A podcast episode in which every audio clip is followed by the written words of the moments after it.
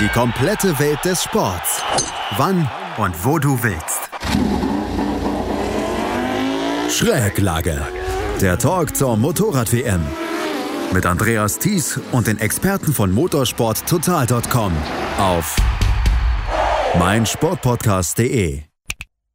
Das erste von zwei Rennen in Aragon ist beendet, wurde am Wochenende ausgefahren. Zehn von 14 Rennen der laufenden Saison sind damit jetzt absolviert im MotoGP und wir blicken mal zurück hier auf das Wochenende bei meinsportpodcast.de im Schräglage-Podcast. Mein Name ist Malte Asmus. Ich bin die Urlaubsvertretung von Andreas Thies, aber aus der Standardbesetzung dieses Podcasts sind natürlich mit dabei die Kollegen Juliane Ziegengeist und Gerald Dirnbeck von unserem Kooperationspartner motorsporttotal.com. Hallo ihr beiden.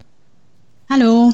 Hallo, Servus. Ihr seid mit dabei. Am Wochenende war einer nicht dabei, der schmerzlich vermisst wurde. Valentino Rossi in Aragon nicht am Start. Juliane, der wurde positiv auf Covid-19 getestet. Wie geht's ihm denn jetzt? Also er hat äh, am Donnerstag, als die Hiobsbotschaft ihn und auch uns erreicht hat, über ja Gliederschmerzen und Kopfschmerzen, Fieber geklagt. Aber ihm geht's wohl mittlerweile ein bisschen besser. Er hat das wie, wie ja eine schlimme Grippe beschrieben. Ähm, aber es war natürlich für ihn und auch für das Team und alle in der MotoGP-Welt ein Schock, dass es nun ausgerechnet den Superstar der Szene trifft. Wir hatten ja schon in äh, der Moto2 den Fall mit Jorge Martin, ähm, der mehrere Rennen ausgefallen ist. Jetzt hat es eben auch in der MotoGP-Einfahrer getroffen und mit Valentino Rossi so das größte Aushängeschild der Szene. Ähm, ja, konnte das Rennwochenende eben nicht teilnehmen, befand sich in Quarantäne zu Hause in Tavuja und äh, wird dort auch noch die nächsten paar Tage verbringen und auch beim zweiten Rennwochenende fehlen, weil es gibt ja diese äh, Quarantäneregel äh, mit den zehn Tagen und dann muss er erst ein negatives Testergebnis vorweisen ähm, und deswegen geht sich das mit dem nächsten Rennwochenende nicht mehr aus. Mhm ist natürlich bitter für ihn. WM-Kampf ist jetzt natürlich komplett äh, außer, außer Reichweite geraten für ihn. Und nach den drei Nullern, die er ja in den letzten drei Rennen, wo er angetreten ist, geschrieben hat, ist es doppelt bitter, dass er jetzt eben die nächsten zwei Rennen gar nicht erst teilnehmen kann. Aber Mai, am Ende des Tages ist es am wichtigsten, dass er sich äh, auskuriert und dann wieder voll bei Kräften ist, wenn er zurückkommen kann. Ganz genau. Äh Gerald, sein Team verzichtet darauf, einen Ersatzfahrer nachzunominieren, auch wenn er in der nächsten Woche dann auch nicht fahren kann. Man hatte ja erst schon gedacht, Testfahrer Jorge Lorenzo könnte vielleicht zum Einsatz kommen. Warum läuft das bei Yamaha anders? Ja, es wäre natürlich eine große Geschichte gewesen, wenn wir doch äh, Jorge Lorenzo bei einem Grand Prix erleben würden. Ähm, das wird eben, wird eben nicht passieren. Und ähm, auf der einen Seite ist das das Reglement. Also es gibt hier auch ähm, unabhängig von, von äh, Covid-19 und Corona-Situation äh, die, die Regel, dass wenn ein Fahrer verletzt ausfällt, dass man erst nach zehn Tagen einen qualifizierten Ersatzfahrer aufbieten muss. Also ähm, dadurch, dass es am Donnerstag bekannt wurde und man zehn Tage äh, hinzurechnet, muss äh, Yamaha vom Reglement her keinen Ersatzfahrer aufbieten. Sie können natürlich, müssen aber nicht, mhm. ja, vom, vom Reglement. Anders ist es dann nachher in Valencia. Sollte Rossi da nicht fahren können, äh, muss äh, Yamaha einen Ersatzfahrer aufbieten. Aber jetzt im konkreten Fall haben sie sich dagegen entschieden, ähm, Jorge Lorenzo zu nehmen. Ähm, es gab ja den, den Test in Portimao vor kurzem und ähm, da ist er gefahren zwei Tage lang. Aber es haben auch alle gesehen, dass seine Rundenzeiten jetzt nicht wirklich konkurrenzfähig waren. Also da war hier teilweise drei, vier Sekunden langsamer als äh, die Testfahrer, ja. Ähm, und da wurde er noch nicht einmal voll auf Zeit gefahren, ja. Also wenn der wenn da jetzt ein, ein weiß ich nicht, ein Fabio Quattro eine Zauberrunde im, im Qualifying rauswirft, äh, dann, dann ähm, ist, ist, schaut halt für Lorenzo nicht so gut aus. Ja, das war halt schon die, die bittere Realität. Ähm, Rossi hat auch gemeint, äh, wenn, wenn äh, Lorenzo in Zukunft äh, auch Yamaha-Testfahrer sein möchte und das ganze Projekt wirklich etwas bringen soll, dann muss er mehr trainieren, dann muss er auch mehr fahren, dann muss er während der Saison, also während dem Jahr, wenn er nicht MotoGP testet, auch mit anderen Motorrädern fahren. Und im Prinzip hat der Lorenzo zwischen Februar und jetzt dem, dem Portimao-Test das, das Leben als MotoGP-Rentner genossen, wenn man sich so seinen Instagram-Feed ansieht. Ja, also da, da hat sich eben Yamaha entgegen, dagegen entschieden, ihn, ihn raufzusetzen. Also mit einem Mann weniger dann quasi unterwegs. Juliane, dieser Covid-19-Fall von Valentino Rossi, was bedeutet der oder was hat der vielleicht am Wochenende auch für das Hygienekonzept des Grand Prix bedeutet? Hatte das irgendwie eine Auswirkung? Hat man da irgendwie reagieren müssen? Also äh, bisher hat das Hygienekonzept ja immer ganz gut funktioniert und es ist auch davon auszugehen, dass sich Rossi jetzt nicht im Umfeld des Paddocks angesteckt hat, sondern zu Hause, weil er ist, als er von Le Mans weggereist ist, noch negativ getestet worden. Er hat zwar gesagt, er hat sich zu Hause mit niemanden äh, getroffen und äh, alle Hygienevorschriften und Kontaktbeschränkungen beachtet, aber so komplett davor gefeit ist man eben nie und nun hat sie ihn erwischt. Ähm, aber es haben alle in Reaktion auf diesen Vorfall gesagt, dass sie jetzt noch bewusster, noch vorsichtiger mit der ganzen Corona-Situation umgehen werden, weil es sind eben noch vier Rennen, davon eben die letzten drei wieder Tripleheader, also an direkt aufeinanderfolgenden Rennwochenenden. Und wenn es da einen mit so einer Corona-Infektion erwischt, dann ist natürlich der Kampf um den Titel, um Rennsiege, ähm, ja, Geschichte und man, mhm. man kann das komplett abschreiben. Und deswegen wollen jetzt alle noch ein bisschen ja vorsichtiger werden, soweit das denn geht. Ähm, Nichtsdestotrotz haben wir mitbekommen, dass einige Fahrer jetzt zwischen diesen beiden Aragon-Rennen trotzdem nach Hause fliegen, also nicht im Paddock bleiben, sich nicht äh, an oder im Umfeld der Rennstrecke aufhalten.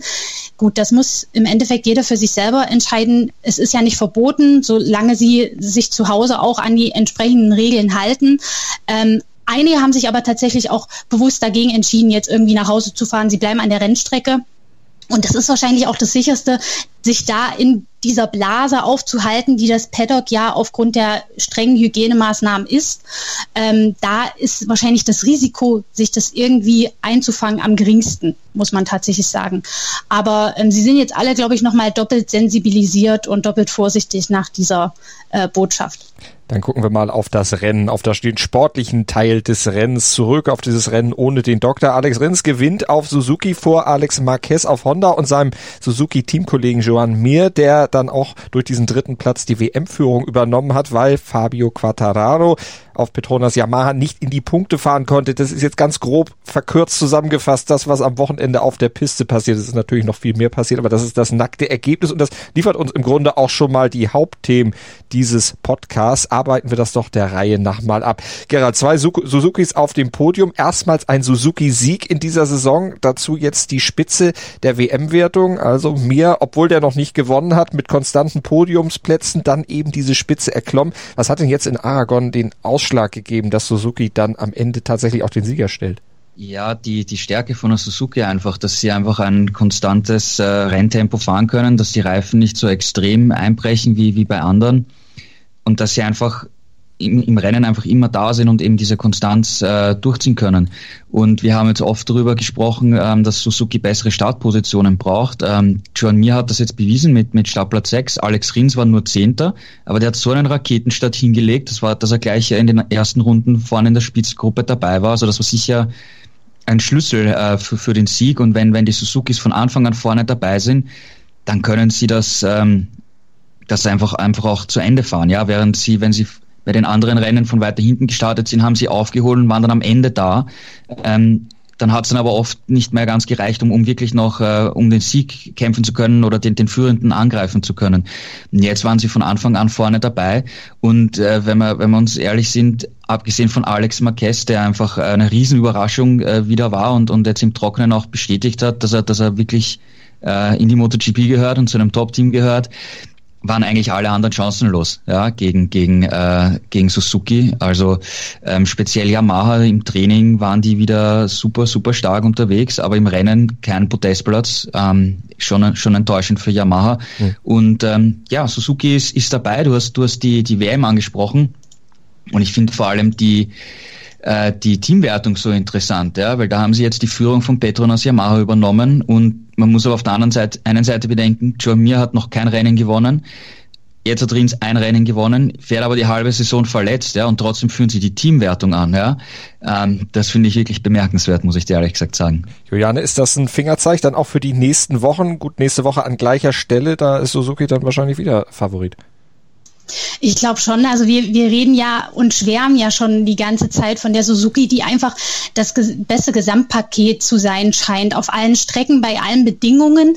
Und wie Gerhard schon gesagt hat, wenn sie es eben im Qualifying mal nicht ganz äh, ver, verdatteln und relativ weit vorn starten oder einen guten Start erwischen und sich nicht erst mühsam durchs Feld kämpfen müssen, dann sind sie eben von, vorn, von vornherein an der Spitze dabei und können so ein bisschen das Rennen diktieren, wie es ja Rins auch bravourös gemacht hat in dem Fall. Und ich denke, die Strecken, die noch kommen, die liegen dem Bike. Ähm, und äh, ja, mir hat sich natürlich jetzt ähm, mit dieser WM-Führung in eine ja, einerseits komfortable, andererseits vielleicht auch bisschen Drucksituation gebracht. Jetzt ist eben eher der Gejagte. Ähm, er jagt selber noch diesen ersten Sieg hinterher. Wir müssen ja sagen, für Suzuki überhaupt was in dieser Saison überhaupt erst der erste Sieg umso beeindruckender ist, wo sie in der Teamwertung und eben jetzt auch in der äh, Fahrerwertung in der WM liegen. Und ich warte da ehrlich gesagt äh, ja, ich erwarte da noch viel. Ähm, und das, das hat auch die Konkurrenz jetzt mitbekommen. Also Andrea Dovizioso, der ja jetzt auch noch Chancen auf den Titel hat. Ich meine, auf Platz vier mit nur 15 Punkten Rückstand mhm. hat er immer noch alle Möglichkeiten, aber er sagt, gegen die Suzukis wird es einfach mega schwer, weil die im Rennen einfach immer eine sehr gute Pace haben, vor allem in der zweiten Rennhälfte allen anderen ein Stück weit voraus, voraus sind durch das reifenschonende Fahren.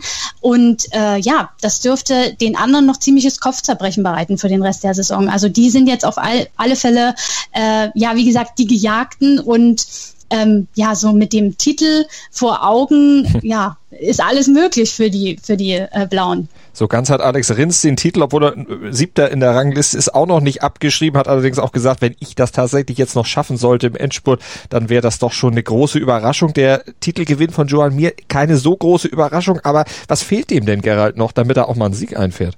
Ich glaube, er macht es eigentlich ähm, richtig, weil er schaut, dass er in jedem Rennen ähm, das Maximum herausholt und, und einfach immer er ist jetzt fast eigentlich immer auf dem Podium gewesen, auch außer bei dem Regenrennen in, in Le Mans, was eben ein außertourliches Rennen war mit, mit dem Regen in nassen Verhältnissen. Und wenn du permanent am Podium bist und dort immer anklopfst, dann, dann wird das erste Sieg einfach irgendwann einmal äh, passieren. Und wenn du einmal anfängst zu gewinnen, dann, dann passiert es halt oft, dass dann eine Siegesserie gestartet wird. Ja. Haben wir schon oft erlebt im Motorsport. Und ich glaube, es ist auch nur eine Frage der Zeit, wenn er einfach so weitermacht. Ja. Und äh, Du kannst ähm, auch mit, mit nur Podestplätzen äh, Weltmeister werden. Ja, wir, wir sehen gerade, dass er die WM anführt.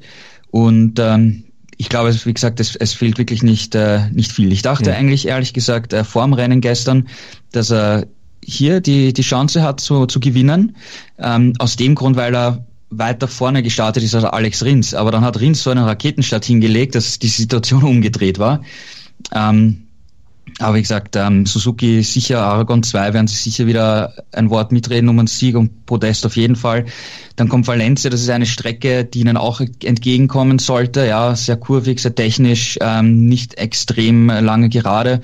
Also da könnten die echt eine große Rolle wieder spielen. Ja, Portimao am Ende ist Neuland für alle, da müssen wir abwarten, aber mit Aragon 2 und plus die beiden Rennen in Valencia, da könnte sich schon mir schon eine, einen Grundstein legen, ja, um, um wirklich Weltmeister zu werden. Mhm eventuell eben Weltmeister, ohne je ein Rennen gewonnen zu haben in der Saison. Juliane, hätte das aus deiner Sicht dann so ein Weltmeistertitel ein Makel, wenn man den ohne Sieg einfahren würde?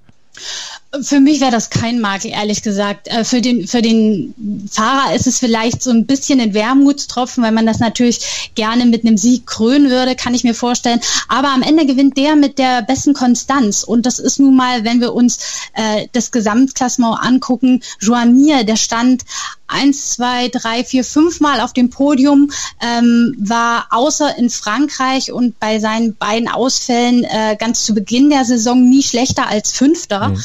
Also ähm, er liefert halt immer ab, ist immer dabei, holt das Beste raus und das macht am Ende eben den Unterschied. Die anderen jetzt zum Beispiel ein Fabio Quadraro, der hat jetzt eben äh, ja ein mehr oder weniger absolutes Horrorrennen fabriziert mit nur Platz 18, keine Punkte geholt, das letzte Mal auch schon mit Platz 9, nur so lala. Ähm, ja, und da, da ja, gerät man dann ins Hintertreffen und vielleicht auch so ein bisschen in so einen Negativstrudel. Ähm, und bei Johanni ist das eben überhaupt nicht der Fall. Und insofern würde das jetzt in fehlender Sieg für mich nicht schmälern, wenn er den Titel holen würde. Gerald, siehst du es ähnlich? Ja, ich sehe es eigentlich auch ähnlich. Ähm weil, ähm, also ich, ich finde, wenn jetzt einer von den WM-Favoriten wegen einem, einem positiven Corona-Test jetzt ein, zwei Rennen verpassen würde, dann wäre das schon ein unnatürlicher Einfluss von außen auf, auf die WM. Ja, das wäre dann schon etwas seltsam, finde ich. Aber solange ähm, die Saison jetzt so normal fertig läuft, auch wenn wir, wenn sie nur in Europa stattfindet, ja, da wurde ja auch diskutiert, ist es eine eine richtige Weltmeisterschaft. Ich finde schon, ja, wenn jetzt die Saison normal zu Ende läuft, ist es okay. Und ähm, am Ende wird zusammengerechnet, wer die meisten Punkte hat, hat, äh, hat gewonnen. Ja, das mhm. ist die ganz einfache Rechnung. Und äh, wir haben schon öfters äh, Weltmeisterschaften erlebt, äh, auch in der Formel 1, dass, dass der Fahrer, der die meisten Rennen im Jahr gewonnen hat, am Ende nicht Weltmeister wurde, weil er zu viele Nuller hatte oder, oder was auch immer. Wer am Ende die meisten Punkte hat, ist Weltmeister. Punkt. Egal, äh, wie viele Rennen du gewonnen hast oder ob du kein Rennen gewonnen hast. Ich glaube, das spielt äh, im Endeffekt für die Wertigkeit äh, keine Rolle. Also mir aktuell mit sechs Punkten Vorsprung vor Quattararo in der Pole Position. Schatz, ich bin neu verliebt. Was? Da drüben. Das ist er. Aber das ist ein Auto. Ja, eben. Mit ihm habe ich alles richtig gemacht. Wunschauto einfach kaufen, verkaufen oder leasen. Bei Autoscout24. Alles richtig gemacht. Zwischen die beiden Suzukis hatte sich jetzt am Wochenende in Aragon ein Mann auf der Honda gequetscht, der ja so ein bisschen belächelt wurde, als er den Job bei Honda gekriegt hat. Alex Marquez, da wurde gesagt, naja, Vitamin B, das ist der kleine Bruder von Marc Marquez, deshalb hat er diesen Platz da vielleicht auch gekriegt. Man hat ihm nicht so viel zugetraut. Und Gerald, du hattest eben auch schon gesagt, das hat er widerlegt, dieses Vorteil, Vorurteil, weil der letzte oder beim letzten Rennen dann in Le Mans auf nasser Piste gewonnen hat, jetzt nochmal in trocken, nee, nicht gewonnen hat, aber aufs Podium gefahren ist, jetzt nochmal auf trockener Piste das bestätigt hat. Was macht ihn jetzt in diesem, in dieser Phase der Saison so stark, dass er da auch so konstant unterwegs ist, ganz egal welche Bedingungen das ist? Ist das, dass er sich jetzt akklimatisiert hat? Ja, äh, du sagst es richtig. Ja, also in, in, in Le Mans war das schon ein, ein Riesenrennen von ihm mit, mit Platz zwei. Aber da konnte man natürlich sagen, ja, es hat geregnet, es waren spezielle Umstände. Alex Marquez war schon in den kleinen Klassen im Regen immer wieder gut unterwegs. Und jetzt hat er das im Trockenen gezeigt. Ja, also das, das, das Speed war einfach irre. Der war im, im, im Prinzip der, der, der schnellste Mann im Feld. Aber währenddem die Suzuki schon am Anfang vorne dabei waren, musste er es halt wieder aufholen. Ja, wenn der jetzt auch aus der ersten oder zweiten Reihe gestartet wäre, dann hätte er vielleicht gewonnen. Ja, also das, das muss sein Anspruch sein, jetzt für nächstes Wochenende aus den ersten beiden Startreihen zu starten, weil dann kann er wirklich äh, gewinnen. Ja, also das ist jetzt nicht ausgeschlossen und Interessant ist natürlich, und das ist die entscheidende Frage, warum ist Alex Marquez plötzlich so stark? Weil mhm. vor einigen Wochen ist er außerhalb der Punkteränge ins Ziel gekommen und war im Nirgendwo und jeder hat gefragt, was ist da los? Ja, ähm, und plötzlich ähm, geht's, ist der Knoten geplatzt und er ist so extrem stark. Und ähm, ich habe gestern nach dem Rennen mit dem, äh, Stefan Pradl gesprochen, mit seinem Teamkollegen. Und der Stefan hat gesagt, dass er an diesem Wochenende, also er hat schon die Wochenende davor mal gesagt, ja, sie müssen radikal umdenken, wie sie das Motorrad einstellen und abstimmen müssen. Und er hat jetzt an diesem Wochenende eine ganz radikal andere Abstimmung ähm, ausprobiert. Ähm, da musste er sich aber noch besser dran gewöhnen, speziell fürs äh, Gefühl fürs Vorderrad und so. Und deswegen war das Qualifying beim Stefan nicht, nicht so gut. Im Rennen über die Distanz hat er gesagt, ähm, das war gut, das war ein Schritt in die richtige Richtung. Und es scheint, dass die Honda nur in diesem äh, Setup-Fenster momentan gut funktioniert im Zusammenspiel mit dem, mit dem neuen äh, Michelin-Reifen, mit der neuen Konstruktion beim Hinterreifen. Aber damit der Stefan noch einen Schritt machen kann, hat er gesagt, muss er ein ähm, bisschen mehr riskieren noch und ein bisschen mental noch mehr ans Limit gehen. Und wenn du dann diese Grenze überschreitest, dann bist du mit dieser Honda, mit dieser Abstimmung schnell. Mhm. Warum ich das jetzt so ausführlich so vom Stefan erzählt habe, ähm, ist, ähm, dass der Stefan gesagt hat, der Alex Marquez äh, arbeitet seit äh, Misano schon mit dieser Abstimmung, mit dieser radikal anderen Abstimmung. Und dann es, haben sie sich Schritt für Schritt herangetastet. Kleinigkeiten noch probiert, das ist, ist mal ein bisschen gut gegangen, das ist ein bisschen schlechter gefallen und haben dann dieses Puzzle äh, zusammen, zusammengebracht. Ja.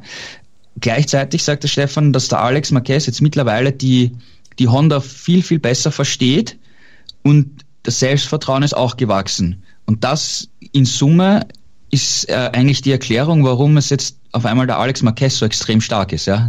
Juliane, setzt sich das dann fort, dieses Selbstvertrauen, das kann man dann ja auch konservieren. Ich glaube schon, dass das äh, nochmal ein zusätzlicher Boost ist.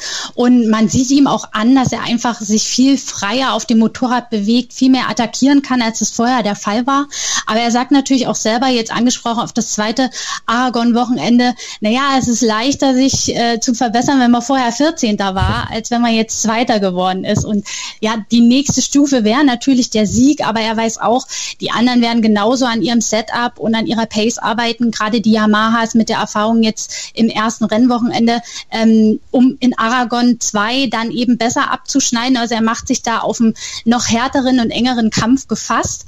Aber er hat auf jeden Fall bewiesen, dass er es genauso auf trockener wie auf nasser Strecke drauf hat. Und ähm, ja, dass wir dieses Jahr überhaupt auf trockener Strecke nochmal einen Marquez auf dem Podium sehen, das hat ja vor ein paar Rennen keiner zu träumen gewagt. Und dass es jetzt der kleine Bruder von Marc Marquez ist, der so abliefert und die Kritiker Lügen straft, ist schön anzusehen, freut mich extrem für ihn und zeigt auch, dass man insgesamt bei Honda da ähm, auch wenn klar ist, dass er nächstes Jahr nicht mehr im Werksteam fahren wird, sondern bei LCR viel Vertrauen in den Rookie setzt und ihm da alle Unterstützung bietet, die er braucht. Ähm, und das lohnt sich ja offenbar. Und man muss sagen, insgesamt zeigt die Formkurve bei Honda so ein bisschen nach oben. Cal Crutcho ist ja aus der ersten Startreihe gestartet, hatte dann leider Kupplungsprobleme, ist weit zurückgefallen. Man weiß nicht, was für ihn im Rennen möglich gewesen wäre.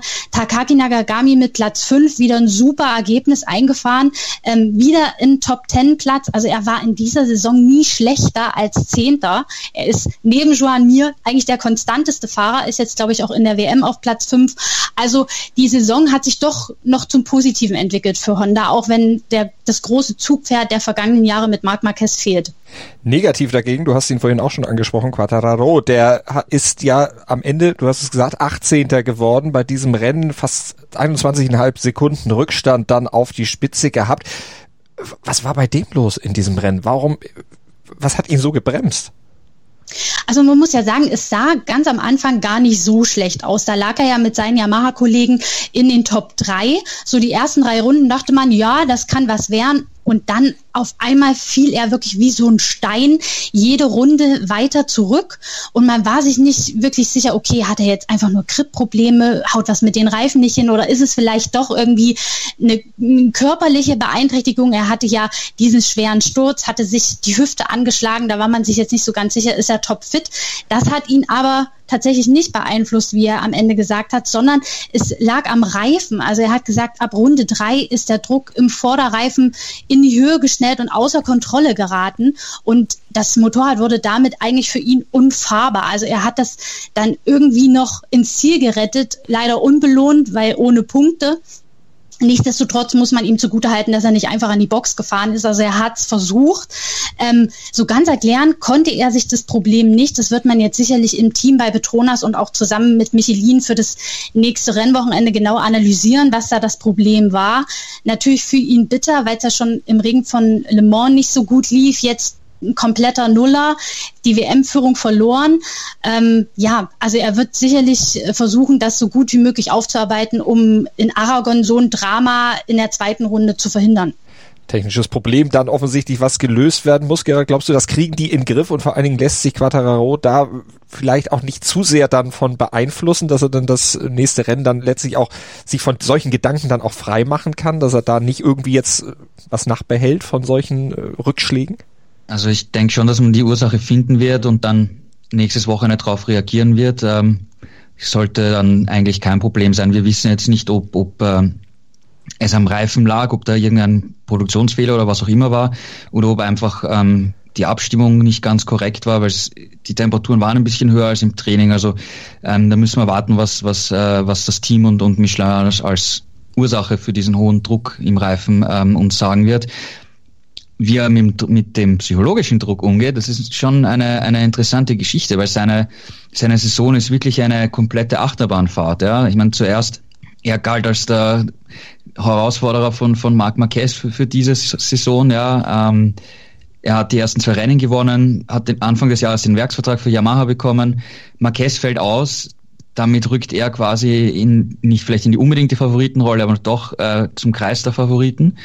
Danach ging es schon mal nicht mehr so gut los bei den, weiter bei den nächsten Rennen.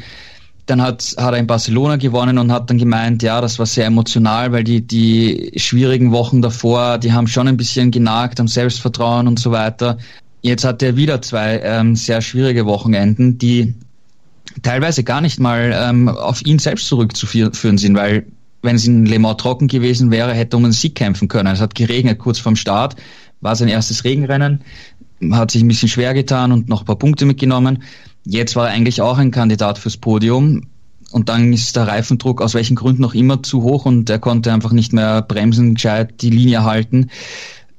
Also es, es waren jetzt, sagen wir mal, zwei schwierige Rennen, die ein bisschen außerhalb seiner eigenen Kontrolle sind. Und mhm. die Frage ist halt, äh, wie gehst du damit um? Ja, wenn du gleichzeitig siehst, ähm, Suzuki ist einfach extrem stark. John Mir macht überhaupt keine Fehler. Ja, ich meine, ähm, im, im Training in Aragon ist äh, Quattro auch ziemlich heftig gestürzt, hat sich die Hüfte geprellt. Ja, ist dann ähm, auf einer Krücke gegangen. Ja, also das war schon schon heftig und er wird sicher jetzt vor allem auch die Tage danach äh, spüren, ja, vor allem beim Schlafen, wenn es dich umdrehst und so. Also das war schon schon heftig und und das das sind auch so kleine Dämpfer, die die muss man auch psychologisch verarbeiten, ja. Und äh, wenn du die Zähne zusammenbeißen musst, ja, und und dich auch mit Schmerzen ein bisschen quälen musst. Gleichzeitig Joan Mir macht einfach keine Fehler. Ich kann mich jetzt ehrlich gesagt gar nicht erinnern, wann der das letzte Mal irgendwann gestürzt ist, auch im Training, ja. Ähm, und äh, interessant fand ich, dass Quattro nach dem Rennen gesagt hat, der Druck ist gar nicht bei ihm, weil er ist kein, er ist erst in seiner zweiten Saison, er ist kein Werksfahrer, der Druck liegt auf den Werksfahrern und so. Ja, stimmt schon irgendwie, aber trotzdem ist er einfach seit Anfang des Jahres einer der, der Mitfavoriten. Mhm. Ja, also ich, es wird spannend, ja, wie er, wie er mit dem Druck umgeht. Und natürlich klar ist, ähm, er braucht jetzt nächstes Wochenende ein gutes Ergebnis, was unter normalen Umständen Top 5 wären auf jeden Fall drin gewesen und das, das muss er nächstes Wochenende auf jeden Fall ähm, auch ins Ziel bringen.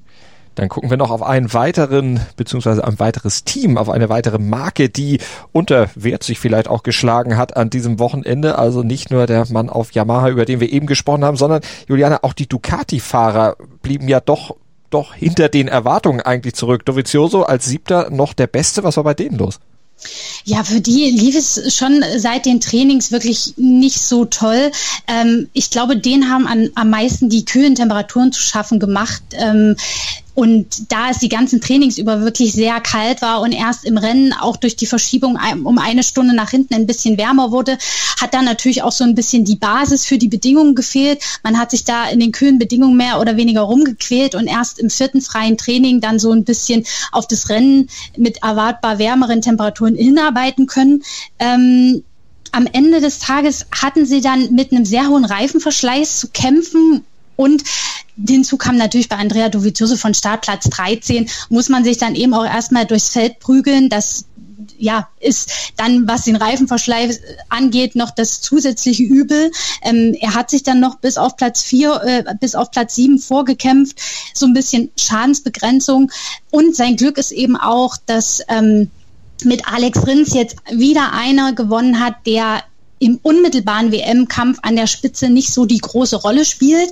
Fabio Quadraro wiederum ist relativ weit hinten gelandet. Dadurch ergeben sich jetzt für Dovizioso nicht so große Verluste. Tatsächlich hat er, glaube ich, sogar ein paar Pünktchen gut machen können.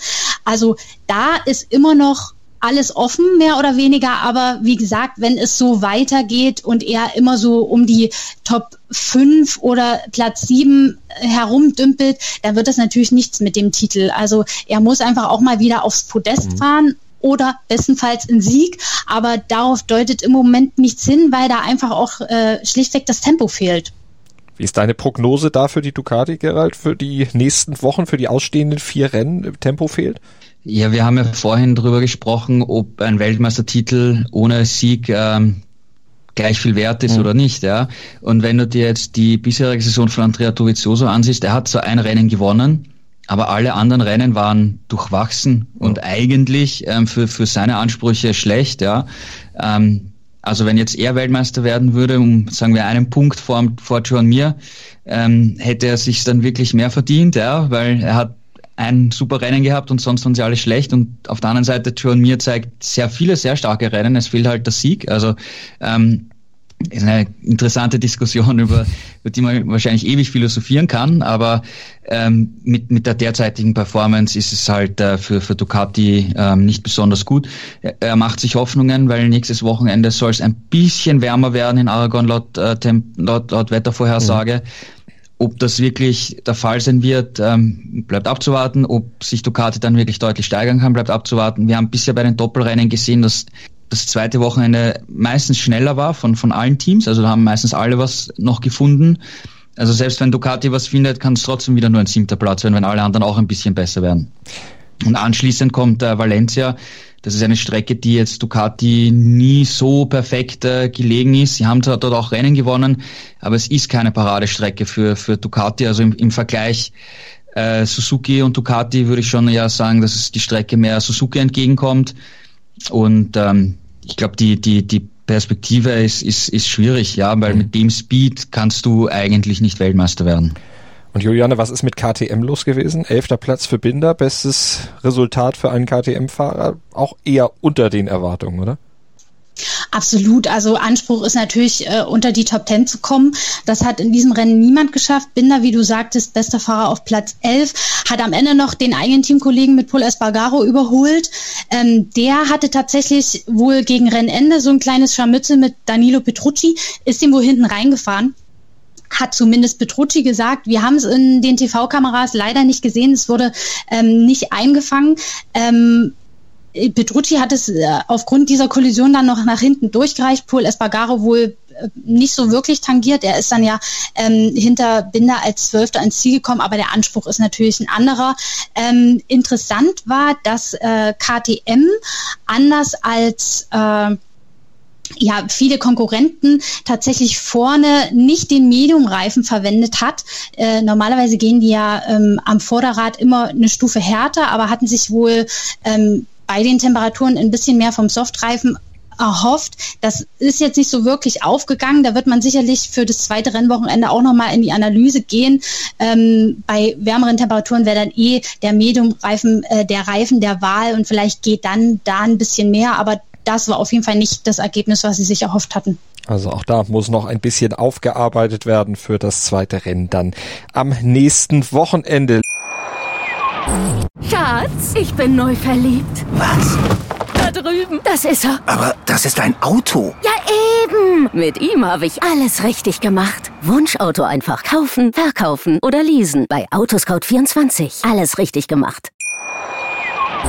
Wir sind eingestiegen in unsere MotoGP-Sendung mit einem, der nicht dabei war, mit Valentino Rossi. Wir müssen jetzt auch noch mal über einen sprechen, der auch nicht dabei war, der ja schon länger nicht dabei ist. Andrea Janone nämlich. Letzten Herbst, für alle die, die es noch nicht mitgekriegt haben, beziehungsweise einfach um den Kontext herzustellen, wurde ja im Laufe des Grand Prix von Malaysia bekannt oder da hat er dann etwas, eine Substanz, laut Dopingreglement äh, verboten ist, zu sich genommen über verunreinigtes Fleisch. So sagt er selbst. Das wurde auch ja festgehalten. Trotzdem wurde er gesperrt wegen Dopings. Gegen dieses Urteil kämpft er gerade an.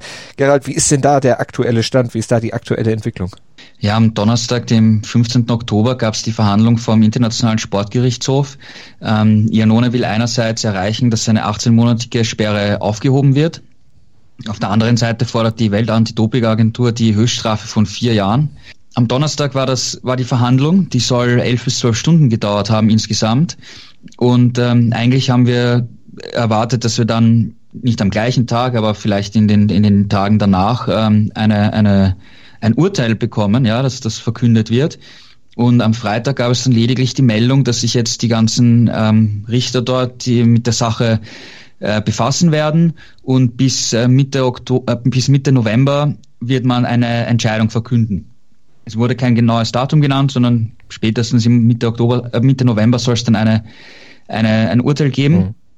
Das ist natürlich ähm, für Janone extrem bitter und auch, auch für Aprilia natürlich, ja, weil im Prinzip heißt das, dass er in dieser Saison, selbst sollte er freigesprochen werden, ja, was wir wissen ja nicht, wie, wie, wie das Urteil aussehen wird, ähm, sollte er freigesprochen werden, dann, dann könnte er in dieser Saison praktisch nicht mehr fahren, weil Portimao ist auch äh, Mitte, Mitte November.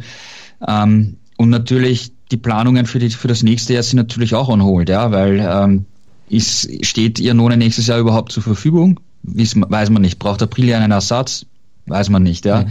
Ähm, also viele, viele Fragezeichen. Und ähm, wenn wir zurückblicken auf, auf den Frühling, ja, wo, wo Iannone diese ähm, Klage vom, vom äh, Internationalen Sportgerichtshof eingereicht hat, um eben gegen seine Sperre zu kämpfen, hat man damit gerechnet, dass man im Juni, Juli, spätestens im August ein Urteil hat, ja, und er vielleicht die ersten drei, vier Rennen verpasst, sollte er freigesprochen werden. Und jetzt sind wir schon bei Mitte November und wissen, wissen immer noch nichts, ja. Also das ist schon dann ähm, ziemlich hart für ihn, ja. Und auch für Aprilia natürlich. Juliane, was macht die Entscheidungsfindung da so kompliziert? Warum zieht sich das alles so hin? Naja, man, man äh, muss ja quasi den Beweis erbringen, dass er das unwissend äh, zu sich genommen hat, diese verbotene Substanz. Man plädiert ja so ein bisschen auf Lebensmittelkontamination. Ähm, zu dem Zeitpunkt befand man sich ja in Asien und hat da, er hat da wohl in einem Restaurant gegessen irgendein Steak und das war womöglich eben kontaminiert. Äh, tatsächlich waren die festgestellten Werte relativ gering. Aber wir wissen auch, dass äh, ja die internationale Dopingagentur da eben keinen Spaß versteht mhm. und ähm, eben sagt, man muss wissen, was man zu sich nimmt und wenn man nicht sicher gehen kann, dass das, gerade wenn man eben Athlet, äh, Sportler ist, dass das nicht kontaminiert ist, dann darf man es nicht zu sich nehmen. Und ja, das ist mehr oder weniger so ein bisschen so eine Pattsituation. Nichtsdestotrotz hat, trotz hat April ja immer noch die Hoffnung, dass sich das irgendwie zum Positiven klärt. Ich habe so den Eindruck, je länger sich das zieht, umso schwieriger wird's. Also ich, ich bezweifle, dass das tatsächlich noch ein gutes Ende findet. Und das ist natürlich zum einen für Ianone bitter und zum anderen auch für Aprilia, die ihm immer noch die Treue halten, was einerseits bewundernswert ist und, und für sie als Team spricht. Andererseits will man natürlich sich auch langsam für die nächste Saison aufstellen und äh, ja, zögert die Fahrerentscheidung da immer noch so ein bisschen hinaus. Äh, wobei man sagen muss, ich meine, selbst wenn Ianone freigesprochen wird und zurückkommen kann, der ist halt ein Jahr aus dem Training. Ähm, wie, wie gut ist er noch, wie schnell kommt er wieder rein. Und man hätte ja zum Beispiel mit einem Cal Crutchlow, der ähm, bei Honda raus ist und sich für April ja schon sehr offensiv angeboten hat, einen sehr erfahrenen Piloten, der dem Team sicherlich auch viel geben könnte. Und man verspielt das eben mit dieser Warterei auch so ein bisschen. Mhm. Ähm, ja, eine schwierige Situation. Man hofft so ein ja, schon, dass es noch irgendwie gut ausgeht, aber ehrlich gesagt, bei mir schwindet die Hoffnung, dass es tatsächlich noch passiert. Schuldspruch, Gerald, wäre das sowas wie, ja, vielleicht auch das Karriereende dann für Janone?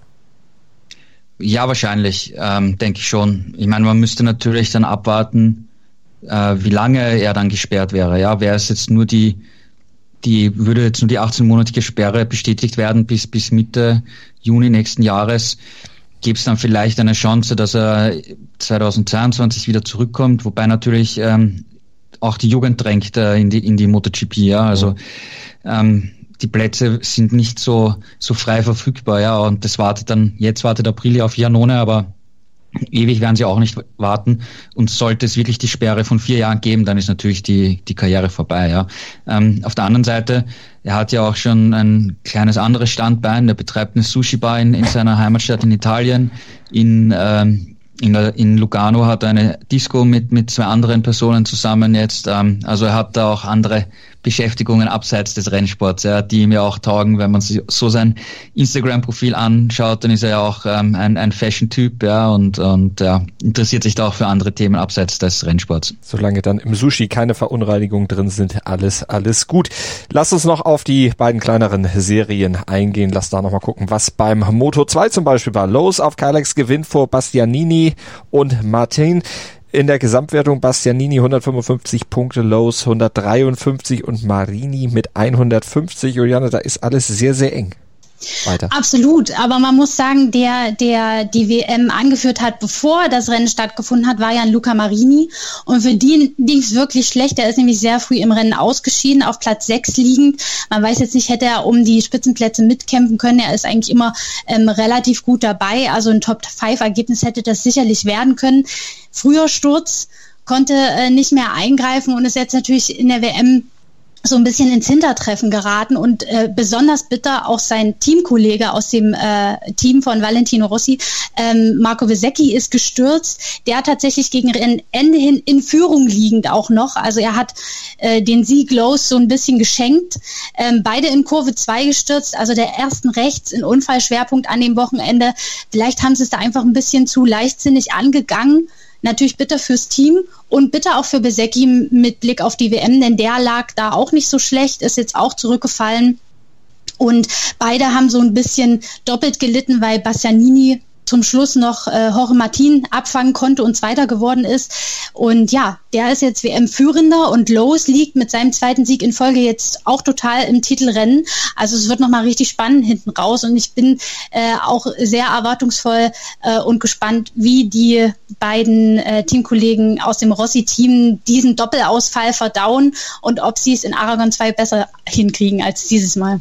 Besser hinkriegen kriegt's hoffentlich auch Gerald äh, Marcel Schröter hin, 15. Platz im ersten Rennen. Ja, also die, die schwere Phase setzt sich da fort. Ähm, Tom Lüthi war jetzt auch nicht so, so viel besser unterwegs. Ja, und ähm, ja, sie, sie, sie finden einfach insgesamt nicht den, den richtigen Klick bei der, bei der Abstimmung. Es, es passt halt insgesamt nicht, nicht alles zusammen. Und äh, Schröter hat nicht das richtige Gefühl, war auch ein bisschen ratlos.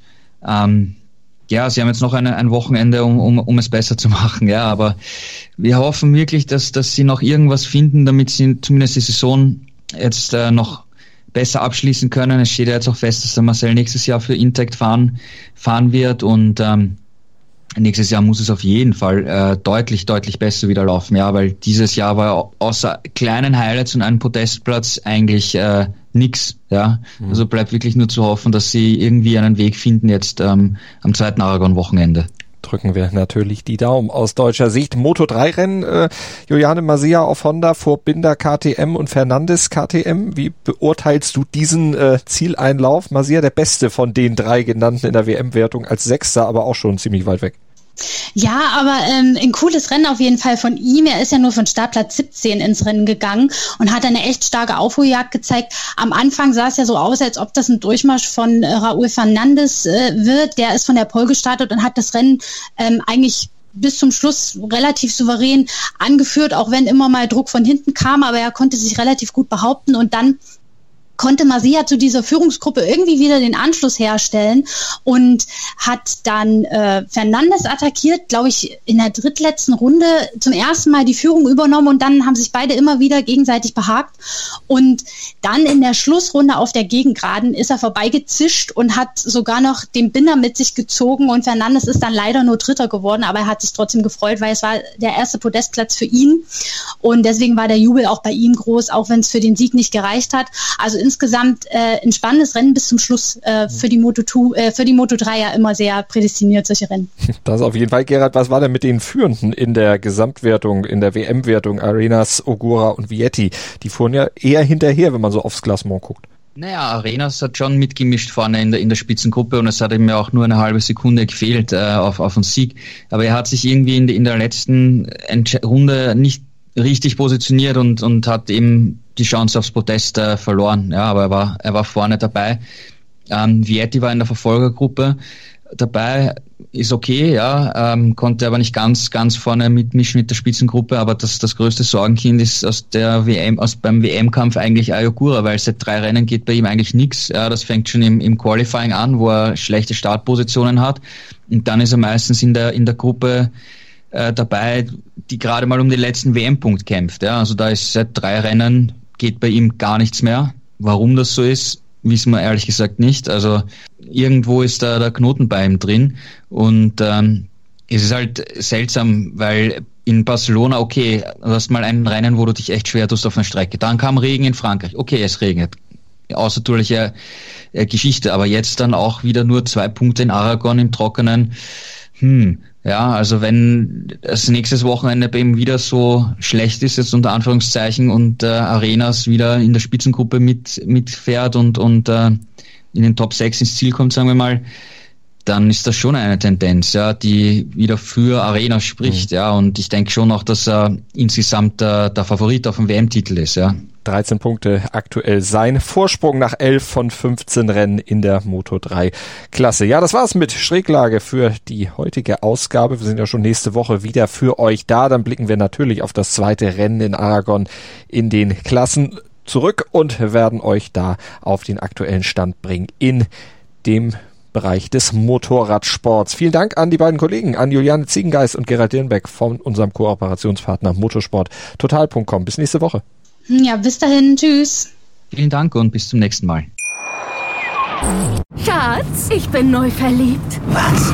Da drüben. Das ist er. Aber das ist ein Auto. Ja, eben. Mit ihm habe ich alles richtig gemacht. Wunschauto einfach kaufen, verkaufen oder leasen. Bei Autoscout24. Alles richtig gemacht.